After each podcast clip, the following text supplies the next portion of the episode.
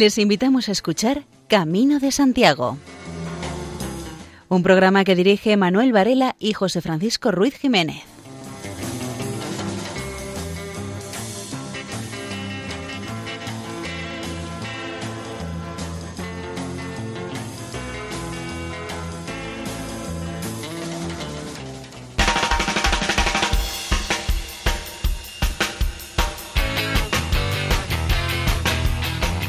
Buenas, aquí comienza este programa dedicado al mundo jacobeo, o sea, a Santiago el Mayor, uno de los apóstoles de Cristo, y a la pregnación a su tumba en Compostela. Les da la bienvenida quien les habla, Manuel Antonio.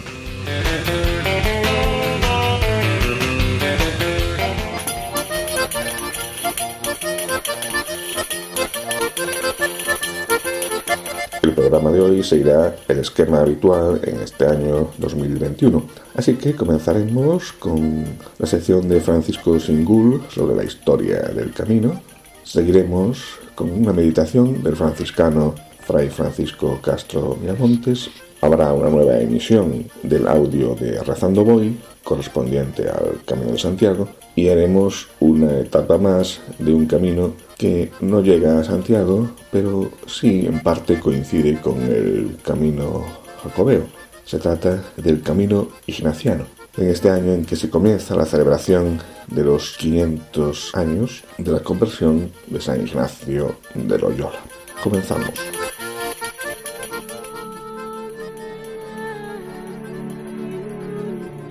El historiador y comisario de muchas exposiciones sobre temas jacobeos, Francisco Singul, nos introduce a la parte de la historia del Camino de Santiago correspondiente al siglo XX. Escuela de Saber.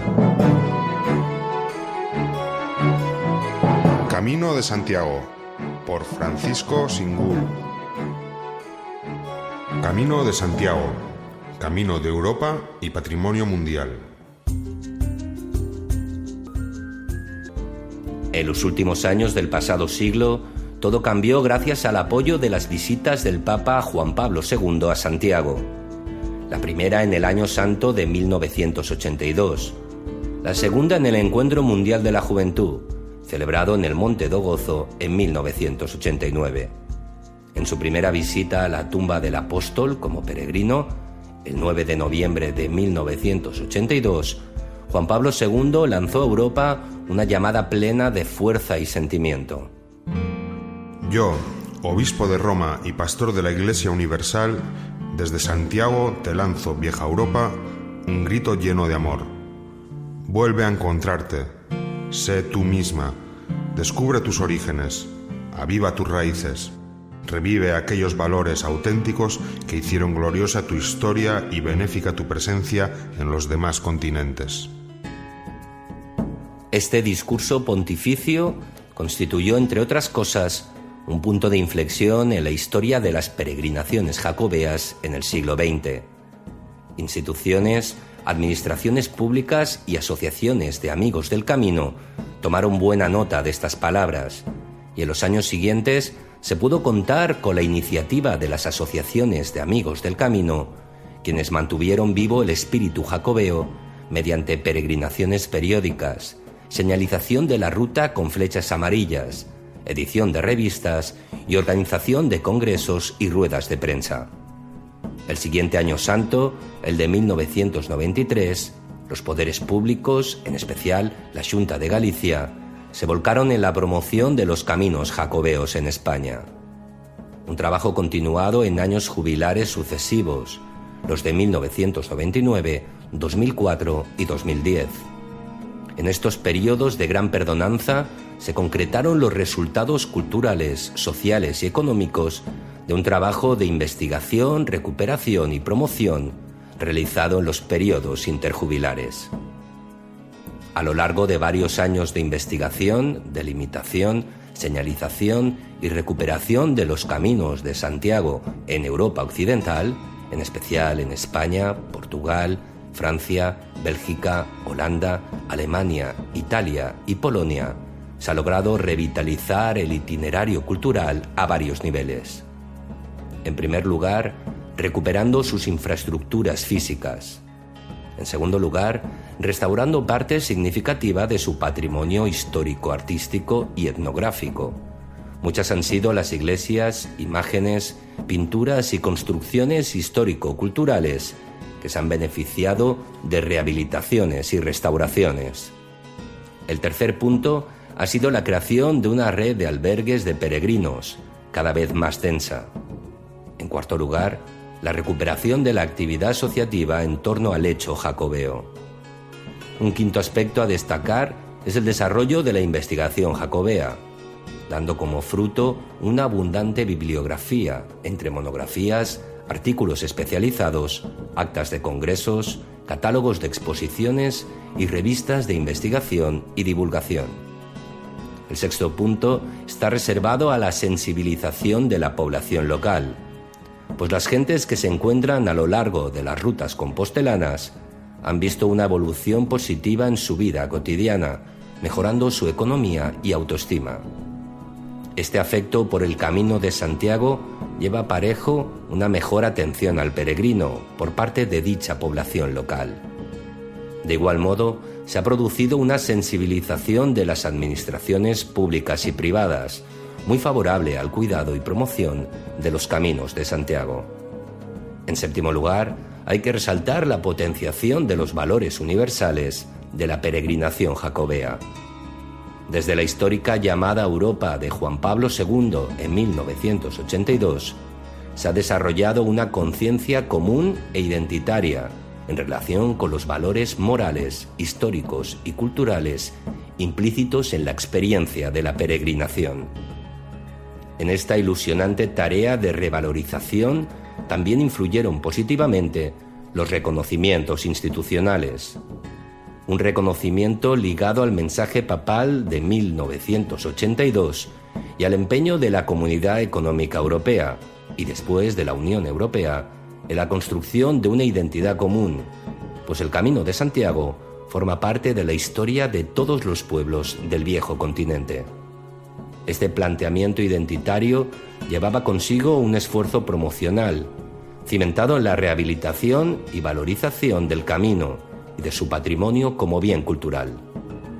Un patrimonio que se concreta en la infraestructura física y en su riqueza histórica ligada a la demanda espiritual, hospitalaria y de servicios requerida durante siglos de historia compartida. Hace unos meses, desde Ocebreiro, el franciscano Francisco Castro Miramontes empezó una nueva experiencia de comunicación con peregrinos y otras personas interesadas para tener encuentros, si no ya presenciales, sí a través de los medios de comunicación. Es la Escuela de Espiritualidad, bajo el título En Camino. Y ahora escuchamos una nueva meditación.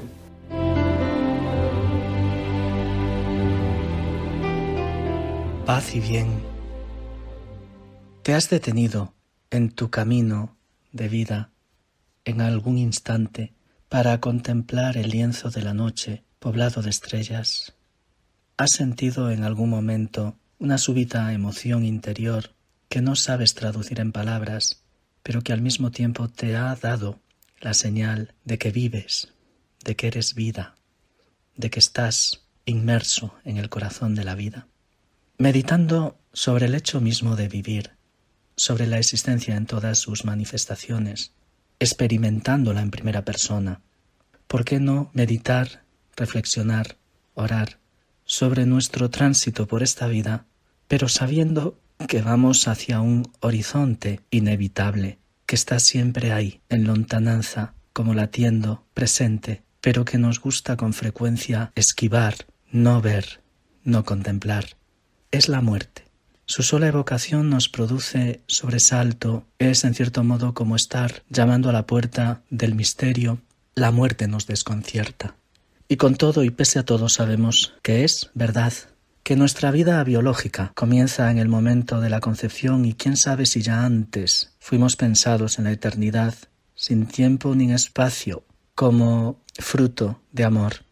El caso es que una vez que comienza la materialización de nuestra existencia, en cierto modo comienza también la cuenta atrás. Es un recorrido que tenemos que hacer, es una peregrinación, un tránsito. Es estar de paso, pero mientras vamos pasando, sin duda, las circunstancias nos afectan, es cierto, pero no menos cierto es que depende también muy mucho de nuestra actitud vital, y así será como nos afecten en mayor o menor medida las circunstancias, las adversidades. Se nos otorga sin saber por qué este maravilloso don de la vida. Es todo un arte, un conjunto de capacidades, de cualidades, que se nos ofrecen como herramientas para construir humanidad, para dar sentido, profundo sentido a la vida misma. Pero he aquí que llega un momento en el cual vamos siendo conscientes de la parte frágil de nuestra historia, el sufrimiento, la tristeza, que también percibimos con frecuencia como una amenaza sobre nuestro bienestar o nuestro bien ser. Sin embargo, hay personas que han tenido que atravesar o que están atravesando circunstancias muy, muy adversas, como es el caso de la enfermedad, y sin embargo llegan a una síntesis realmente memorable. Son capaces de entender que en medio de la dificultad, del obstáculo, del sufrimiento, hay un potencial enorme para crecer y es profundamente espiritual. A veces la vida nos quita y eso nos da la sensación que nos empobrece, pero sin embargo a veces perdiendo es como realmente uno se enriquece, porque descubre cuán rico es por dentro. ¿Por qué no pensar, reflexionar, meditar, orar sobre la muerte? En cierto modo la vida es un tránsito entre dos momentos, uno inicial y otro final. Es como un puente. Si fuésemos capaces de comprender con puro realismo que nuestra vida biológica, física, material, tiene un comienzo pero tiene también una fecha de caducidad. Y entre ellas, la capacidad para crecer. Y no hay mayor manera de dar sentido a la vida sino desde el amor que se transforma en compromiso en favor del bien. Me viene al pensamiento la vida, la experiencia de místicas y místicos, mujeres y hombres que han sido capaces de horadar la roca interior para descubrir que lo más profundo de su ser mana un manantial de agua que salta hasta la vida eterna, como decía Jesús. El que tenga sed que venga a mí beba. Podríamos decir también, con toda humildad, entra en ti y descubre esa cavidad oculta, destapa el tarro de las esencias, descubre en ti tanto bueno que hay que se te ha dado, que la naturaleza misma ha hecho germinar en ti. Francisco de Asís, uno de estos, a mi modo de ver, grandes místicos, hombre que vivió casi casi desencarnado, porque aspiraba a lo celestial, pero que vivió muy comprometidamente su propia historia, con un sentido absoluto de muerte al egoísmo, a lo peor de uno mismo, para crecer en estatura espiritual, con un gran sentido de comunión con los más frágiles, con los pobres, y también con ese hermoso sentido de fraternidad universal. Cuentan que él, cuando se acercaba el momento de su tránsito de este mundo, tenía unos cuarenta y cuatro años, ya muy enfermo, llegó a pedir incluso perdón a su cuerpo, al que él llamaba hermano asno, por los daños que le había infligido, porque él había sido enormemente duro consigo mismo. Se había disciplinado de tal manera que llegó un momento en el cual casi casi el cuerpo ya no era capaz de sostener a esa alma grande en bondad, en amor. Y cuentan que fue ahí cuando Francisco pidió que le quitasen el solo hábito que llevaba puesto, porque quería irse de este mundo absolutamente sin nada material, totalmente despojado de aquello que pudiera ser un peso para su vuelo libre en la eternidad. Así se hizo, fue despojado del hábito, depositado sobre la tierra desnuda. Y en ese momento Francisco se refirió a la muerte como hermana, también hermana, en ese sentido fraterno universal, la hermana que viene para llevar con aquel con quien más deseas estar, la fuente de la vida, el manantial del amor, entendiendo así la muerte como un umbral, una puerta que se abre hacia la trascendencia, más allá del tiempo y del espacio, en proyección de eternidad. Me vienen al pensamiento también Teresa de Ávila y Juan de la Cruz, con esos hermosos versos, esos poemas en los cuales expresan lo oculto, sin miedo, en alarde de amor. Por eso quiero ahora, a través de la palabra, dar voz, eco profundo, a unas palabras poéticas, pero que sin embargo vienen a expresar lo que el alma siente en su camino de búsqueda de vuelta al origen. son palabras del poeta místico que más allá de las hermosuras de esta vida es capaz de dejarse seducir por la hermosura de la eternidad. En una noche oscura, con ansias, en amores inflamada, oh dichosa aventura, salí sin ser notada, estando ya mi casa sosegada, a escuras y segura, por la secreta escala disfrazada, oh dichosa aventura, a escuras y encelada, estando ya mi casa sosegada. En la noche dichosa en secreto, que nadie me veía, ni yo miraba cosa sin otra luz y guía, sino la que en el corazón ardía. Aquesta me guiaba, más cierto que la luz del mediodía, a donde me esperaba quien yo bien me sabía, en parte donde nadie parecía. Oh noche que guiaste, oh noche amable más que la alborada, oh noche que juntaste amado con amada, amada en el amado transformada, en mi pecho florido, que entero para él solo se guardaba, allí quedó dormido, y yo le regalaba y el ventalle de cedros aire daba. El aire de la almena, cuando yo sus cabellos esparcía, con su mano serena en mi cuello hería y todos mis sentidos suspendía. Quedéme y olvidéme, el rostro recliné sobre el amado, cesó todo y dejéme, dejando mi cuidado entre las azucenas olvidado. Oh llama de amor viva que tiernamente hieres de mi alma en el más profundo centro, pues ya no eres esquiva, Acaba ya si quieres, rompe la tela de este dulce encuentro.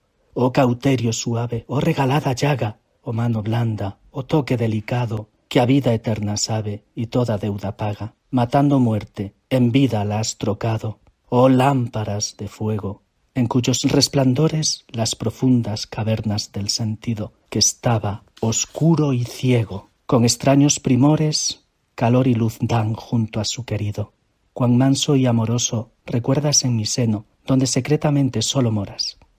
Y en tu aspirar sabroso, de bien y gloria lleno, cuán delicadamente me enamoras. Quién sabe, quizás la muerte no sea sino parte de la vida, un proceso, una transformación, una alquimia que hace que pasemos del aquí y el ahora, del espacio y el tiempo, a la eternidad. Y en todo caso, el amor una vez más es la clave, hace posible que sintamos que aquellos que se nos han ido, que caminan ya en la eternidad, siguen vivos, porque lo están en nuestro recuerdo agradecido. El cariño hace posible ese milagro. Juan ángeles de la guardia, seres espirituales que cuidan, que protejan. Te invito a que reflexiones con toda naturalidad sobre la vida y la muerte. Que no le tengas miedo, no tengas miedo, porque el miedo en cierto modo lo que hace es esclavizar nuestros corazones y hacernos perder la referencia del horizonte vital al que estamos abocados, del que formamos parte. Piensa, reflexiona. ¿Cuántas formas también de muerte hay en tu vida? ¿Cuántas veces te has encontrado cara a cara con esta realidad? ¿Cómo la sientes? ¿Cómo la vives? Descubre que tiene un efecto pedagógico. Puesto que hemos de morir, vivamos y aprovechemos cada momento para hacer que el amor triunfe más allá de todo. Después de la oscuridad de la noche, el amanecer, la luz, el amor. Paz y bien Acabamos de escuchar al franciscano Francisco Castro Miramontes, que tantos años lleva practicando la acogida a peregrinos en el Camino de Santiago, en estos últimos años en Ocebreiro. El primer tema musical de la emisión de hoy corre a cargo de Alex Campos y 21 cantantes más, La bendición unidos.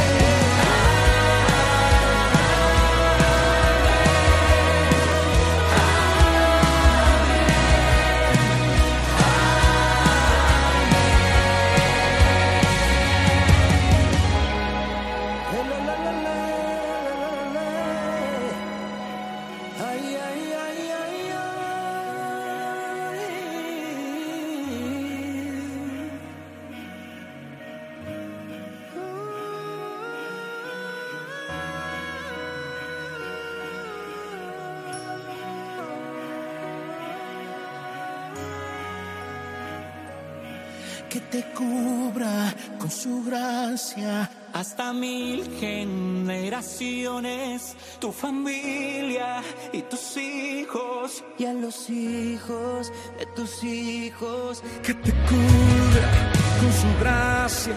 Y hasta mil generaciones, tu familia y tus hijos.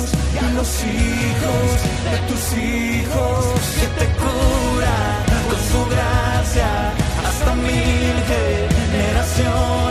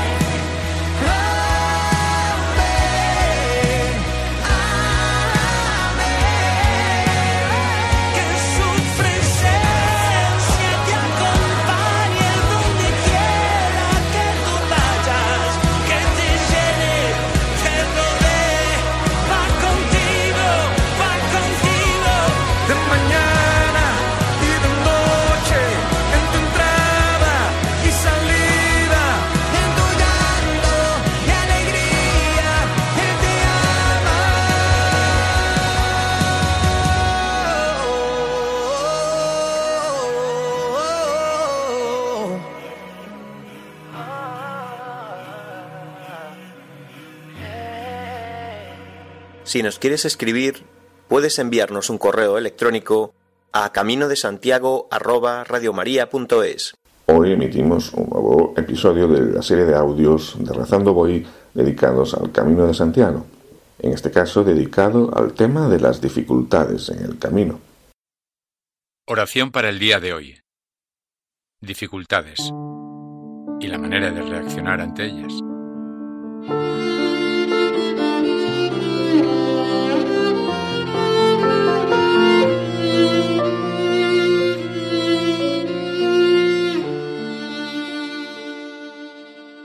Dispongo a compartir un día más con el Señor, a poner mi camino en sus manos, a confiarle mis sentimientos, intuiciones, los momentos buenos y los malos de estas etapas.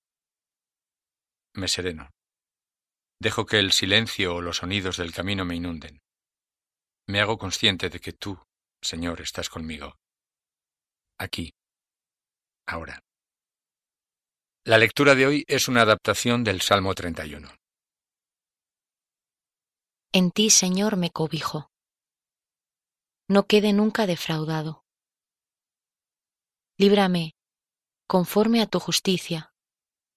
Atiéndeme, date prisa. Sé tú la roca de mi refugio, fortaleza donde me salve, porque tú eres mi roca y mi fortaleza. Por tu nombre me guías y me diriges. Enséñame a caminar por tus sendas. En tus manos pongo mi vida y me libras, Señor Dios fiel. Tú me libras en las tormentas, me defiendes en la lucha, me orientas en las sombras, me conduces en la vida. Cuando estoy en apuros y la pena debilita mis ojos, mi garganta y mis entrañas. Cuando pierdo las fuerzas, en ti confío, Señor. Me digo, tú eres mi Dios.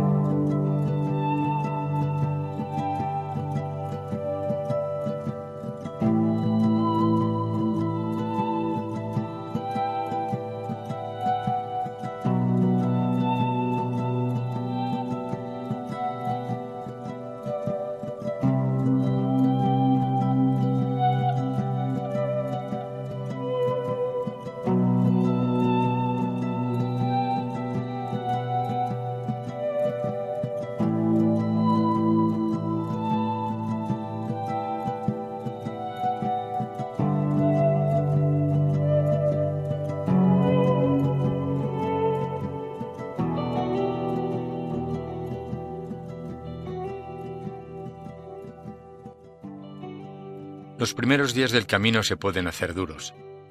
Noto el cansancio, las agujetas, quizá las ampollas. Hay días que querría dejar de caminar, o que viendo una cuesta que hay delante me parece imposible subirla. Es mi propia tormenta, mi borrasca, y también yo, como los discípulos, me desespero y pregunto, ¿de qué va todo esto? ¿No vas a ponerme las cosas más fáciles?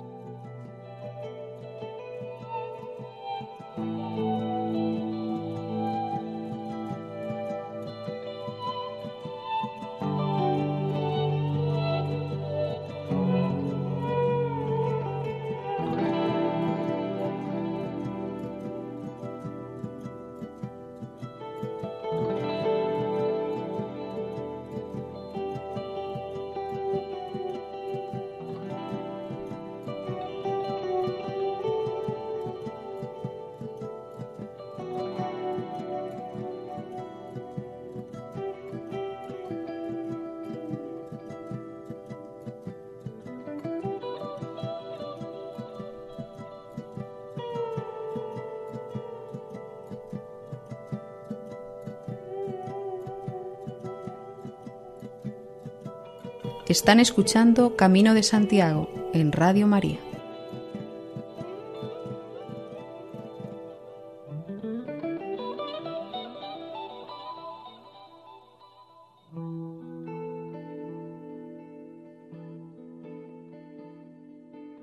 Ante las dificultades del camino no hay espacio para la evasión. Toca seguir caminando, y no siempre es fácil.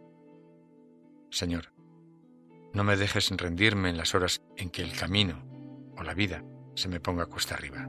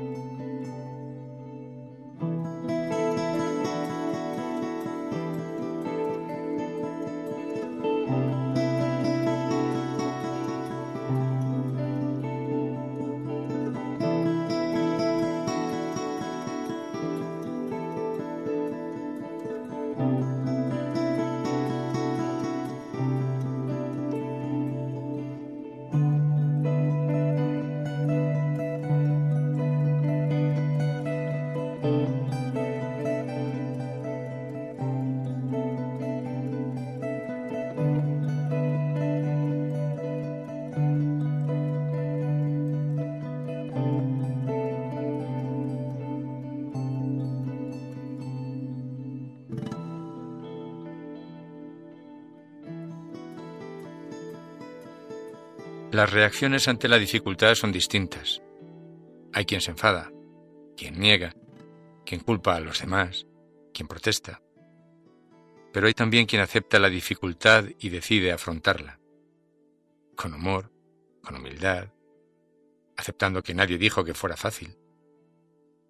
Yo te pido, Señor, que me ayudes a afrontar las dificultades de estos días y las de mi vida habitual. Hoy preciso tus manos, es tan negra la noche, necesito de ti. Mi vida sin tu luz se ha quedado y tantea muy torpe su razón de existir. Te he visto un sinfín de ocasiones, he andado a tu lado y te he amado a morir. Ahora me duelen las emociones que muy fiel he guardado dentro de mí.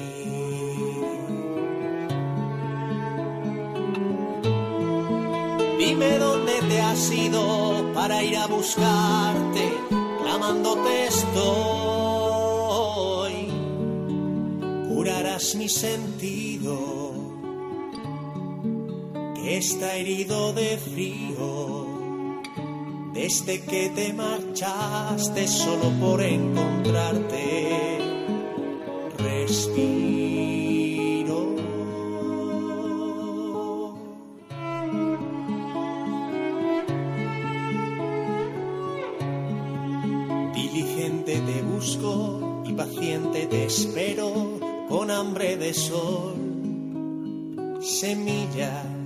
Seguido tan viva que su sed me lastima el corazón. Acepta aliviarme del susto y marcarme un sendero fundado en tu voz. Reclamo que estremece mi alma y alimenta la llama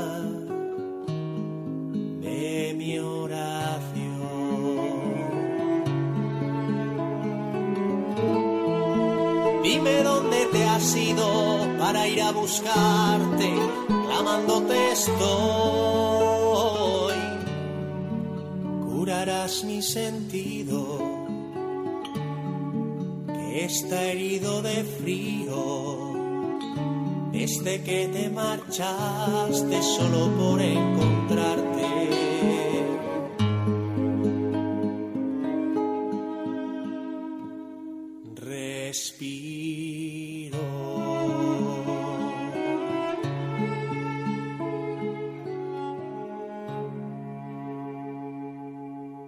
Eso de caer y volver a levantarte, de fracasar y volver a comenzar, de seguir un camino y tener que torcerlo, de encontrar el dolor y tener que afrontarlo.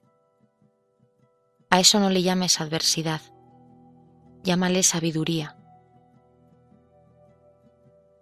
A eso de saberte impotente, de fijarte una meta y tener que seguir otra de huir de una prueba y tener que encararla, de planear un vuelo y tener que recortarlo, de aspirar y no poder, de querer y no saber, de avanzar y no llegar. A eso no le llames castigo, llámale enseñanza. A eso de pasar días juntos radiantes, días felices y días tristes, días de soledad y días de compañía. A eso no le llames rutina, llámale experiencia.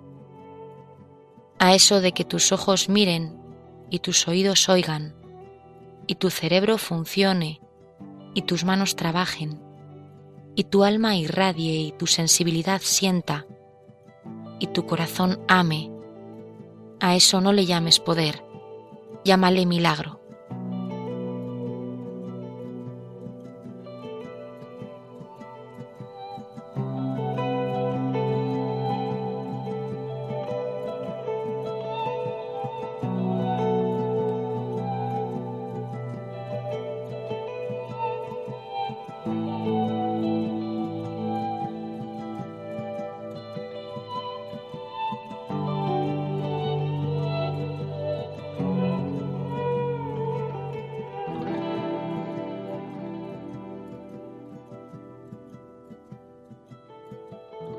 Señor, enséñame a aprender eso que tú enseñas, a mantener la calma en la tormenta, a no rendirme ante la dificultad, a apoyarme en otros si acaso las fuerzas no llegan, a compartir el camino y a responder con humor a mi propia debilidad. Hoy quiero poner esa dificultad en las manos de María, que supo decir, frente a miedo y dificultad, hágase.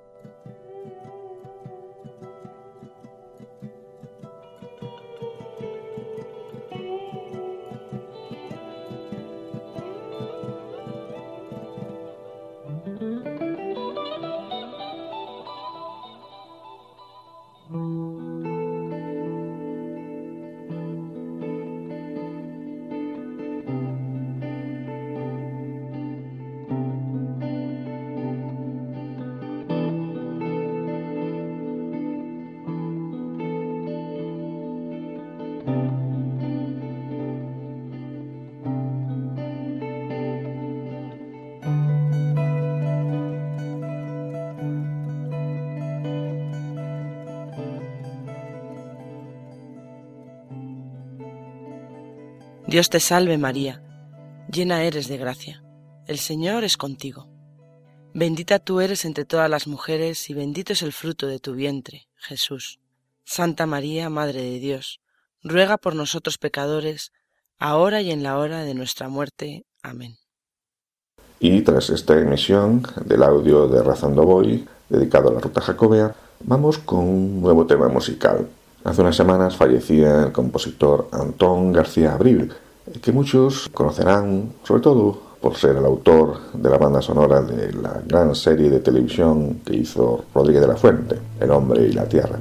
Aquí vamos a escuchar Introducción y Fandango.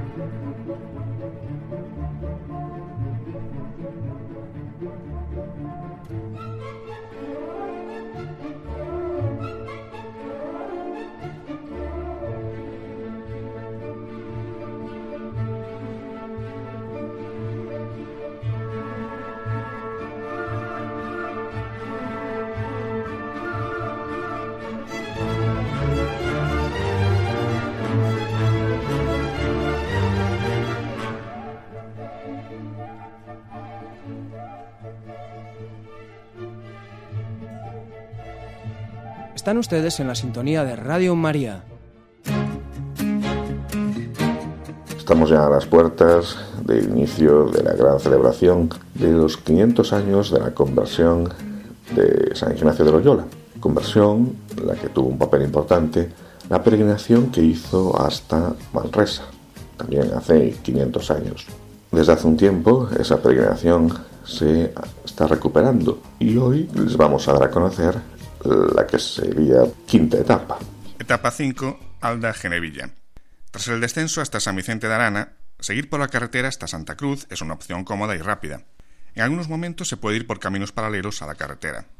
También al llegar al cruce de entrada a Santa Cruz, se puede seguir por el camino para bicicletas e incluso desviarse un par de kilómetros para bañarse en unas piscinas fluviales. A partir de Santa Cruz y hasta Genevilla, recorremos la senda del Torcal, un camino de tierra muy bien señalizado. San Vicente de Arana, pequeña población desde el 3 de mayo y hasta septiembre, en el parque a la entrada del pueblo se erige un árbol protector de los campos.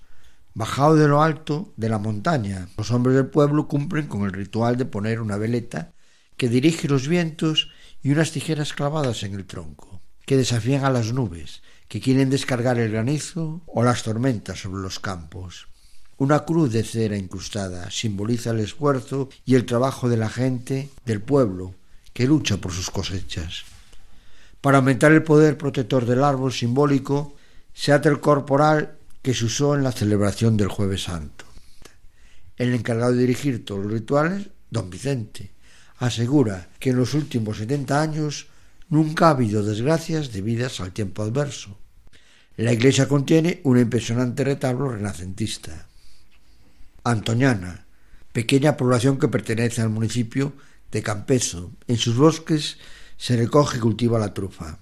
Fue fundado en 1182 por el rey Sancho el Sabio de Navarra como villa fortificada. Su estructura urbana mantiene la presencia histórica de palacio en piedras, con la casa torre en la calle Arquillos de abajo, adosada a la antigua muralla, que data del siglo XIII. La iglesia parroquial de San Vicente Mártir se construyó en sustitución de otra iglesia fortaleza anterior. El pórtico y la portada son del siglo XVIII. La torre de estilo neoclásico.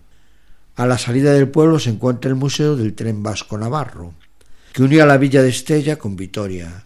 Hoy es una vía verde, de cerca de 25 kilómetros, muy transitada por los ciclistas. Orbiso, pueblo pequeño con una época de esplendor en el siglo XVI. Casa palacio con el escudo de armas de los Ochoa de Alta, en 1790 junto a la iglesia. A la entrada, magnífico lavadero público de 1806, con una buena fuente de agua potable. La iglesia parroquial es en honor a San Andrés y posee una bonita torre barroca de dos cuerpos, rematada por cúpula ovoide y linterna cilíndrica, que procede de la segunda mitad del siglo XVIII. El templo, de planta cuadrada, fue realizado en el siglo XVI y posee en su interior un retablo dedicado a Santiago, lo que nos puede indicar el paso de peregrinos que comunicasen su devoción. Santa Cruz de Campezo. Esta tierra ya estaban habitadas en el año 18 a.C. por la tribu de los Bardulos. En el año 823, el general árabe Abad al-Karim arrasó el valle de Campezo, destruyó las aldeas y quemó las cosechas. El valle fue recuperado durante el reinado de Alfonso VI de Castilla. En el siglo XII, Santa Cruz de Campezo era una fortaleza amurallada. Por su situación estratégica, la villa fue muy disputada por los reyes de Navarra y de Castilla. Algunos restos de sus fortificaciones quedan aún en la Plaza Mayor, pero todo fue derruido durante las guerras de la independencia y las carlistas. La Asunción de Nuestra Señora es un templo gótico, pero su primera construcción data del siglo XIII, época a la que pertenece la portada con relieve de la Piedad. La puerta principal es del siglo XVI y recoge sus capiteles los relieves de San Juan y la Virgen María en la sepultura de Jesús. El coro de la iglesia es renacentista gótico, también del siglo XVI. Genevilla, pueblo pequeño, con una veneta iglesia dedicada a San Esteban. La iglesia fue construida en el siglo XII y en el siglo XVI se introdujo elementos arquitectónicos propios del gótico renacentista. En su interior alberga un magnífico retablo mayor considerado como uno de los mejores retablos de Navarra de ese estilo. Fue el duque de Nájera quien concedió el dinero en 1549 para poder construir este magnífico retablo y probablemente otros, como el de la población, típico de Genevilla, son unas exquisitas alubias blancas. Hoy queremos considerar los medios que emplea nuestro Dios para comunicarnos su amor y el uso que debemos hacer de estos medios. Hay una frase de Ignacio en los ejercicios que dice Las otras cosas sobre la haz de la tierra son criadas para el hombre y para que le ayuden a la prosecución del fin para que es creado. Y el mismo Ignacio nos descifra algunas de las difíciles consecuencias, de donde se sigue que el hombre tanto ha de usar de ellas cuanto le ayudan para su fin, y tanto debe quitarse de ellas cuanto para ello le impiden, por lo cual es menester hacernos indiferentes a todas las cosas criadas, en tal manera que no queramos que nuestra parte, más salud que enfermedad, riqueza que pobreza, honor que deshonor, vida larga que corta, y por consiguiente en todo lo demás, solamente deseando y eligiendo lo que más nos conduce para el fin que somos criados. Ser indiferente, en palabras de Ignacio, significa ser libre, es decir, que hemos de sentirnos libres de apegos y adicciones, esclavizados o embrujados por algo meramente creado o humano que tantas veces se interpone en nuestro camino hacia el fin verdadero. Es decir, ser indiferentes es no querer existir obsesionados con vivir una vida hermosa a nuestra manera, de suerte que se convierte en un servicio a nosotros mismos y ya no sirve al plan de Dios. Queremos liberarnos de cualquier cosa que nos impida realizar nuestro verdadero propósito. Queremos poner el amor de Dios por encima de cualquier amor humano que le es contrario. Queremos vivir una vida equilibrada, ordenada a la vida, es decir, tener una relación adecuada con las otras personas, con el dinero y con las cosas que no nos conviertan en esclavos, que no vivamos enganchados al mundo. Las cosas terrenales pueden ayudarnos a lograr nuestro propósito y también pueden distraernos de nuestro objetivo, si vivimos obsesionados con ellas más que con nuestro propósito mayor. No debemos confundir las cosas creadas con el propósito de la vida y hacer de ellas nuestro Dios. Podemos hacer una lista de personas a las que admiramos a este respecto. ¿Qué es lo que más admiramos en ellos? Tal vez podemos pensar en personas que han destacado por su santidad en el pasado o en personas que conocemos ahora y que parecen vivir en este sano, equilibrado, libre estilo de vida. Ahora no es el momento para juzgarnos nosotros y tomar conciencia de nuestras faltas estamos tratando de desarrollar un sentido claro de nuestro principio y fundamento y un sentido claro de los ideales a los que queremos aspirar en nuestra vida. Estamos llegando al final del programa, pero antes vamos a escuchar al secretario de la Asociación de Municipios Camino de Santiago, Miguel Pérez, que nos habla de los proyectos de mejorar la accesibilidad del Camino de Santiago. No se trata de hacer el camino accesible para todo el mundo en todas las circunstancias, pero sí en todas aquellas que sean posibles. En el caso de esta etapa, por ejemplo, nos permite estudiar cómo tenemos que rebajar ligeramente lo que son las pendientes en determinados lugares para permitir esa accesibilidad. Y por último, y no menos importante, iniciamos una colaboración con la Fundación ONCE también con lo que se llama el proyecto Camino de Santiago para Todos. Este es un proyecto que es una iniciativa que prevé implantar una solución digital que ayude a los peregrinos con discapacidad visual a orientarse de forma precisa, para lo que se contará con la digitalización de los recorridos seleccionados. Asimismo, se generarán contenidos digitales accesibles asociados a puntos de interés que se integrarán en una aplicación que tiene guía sensorial. Un proyecto que incorpora soluciones tecnológicas y señalizaciones físicas en el camino francés y que lo convertirá en accesible y disponible para muchos colectivos con diferentes capacidades funcionales. El proyecto está basado en balizas Bicum que guiarán a personas con ceguera hasta los elementos informativos. Lo hará con un sonido localizador que se podrá detectar en un radio de entre 15 y 30 metros mediante un sistema que les conducirá hasta ellas. El sistema se mantiene además por eh, baterías de alta capacidad y gestión online, lo que le permite revisarlo de manera continuada y estas balizas se pueden utilizar para señalizar puntos claves del camino y también puntos peligrosos o bifurcaciones. Todo ello unido a una aplicación que es la que aporta esta información. De esta forma, el plan contiene una serie de puntos dirigidos a mejorar la accesibilidad del camino para que los peregrinos con distintos tipos de capacidad puedan hacer la ruta con la mayor autonomía y comodidad posible. Como icono y como curiosidad, pues se ha diseñado un elemento 3D que representa una peregrina y que será la imagen identificativa de esta aplicación. Este es un proyecto que creíamos que debía unirse de alguna manera a todos los nuestros para conseguir que una vez implantado en estos tramos del camino francés, creemos que puede permitir que el camino empiece a ser más accesible para todo el mundo igual. Pues nada más, hasta aquí ha llegado el programa Camino de Santiago por hoy. Así que nos despedimos con la esperanza de reencontrarnos dentro de dos semanas. Muy buenas.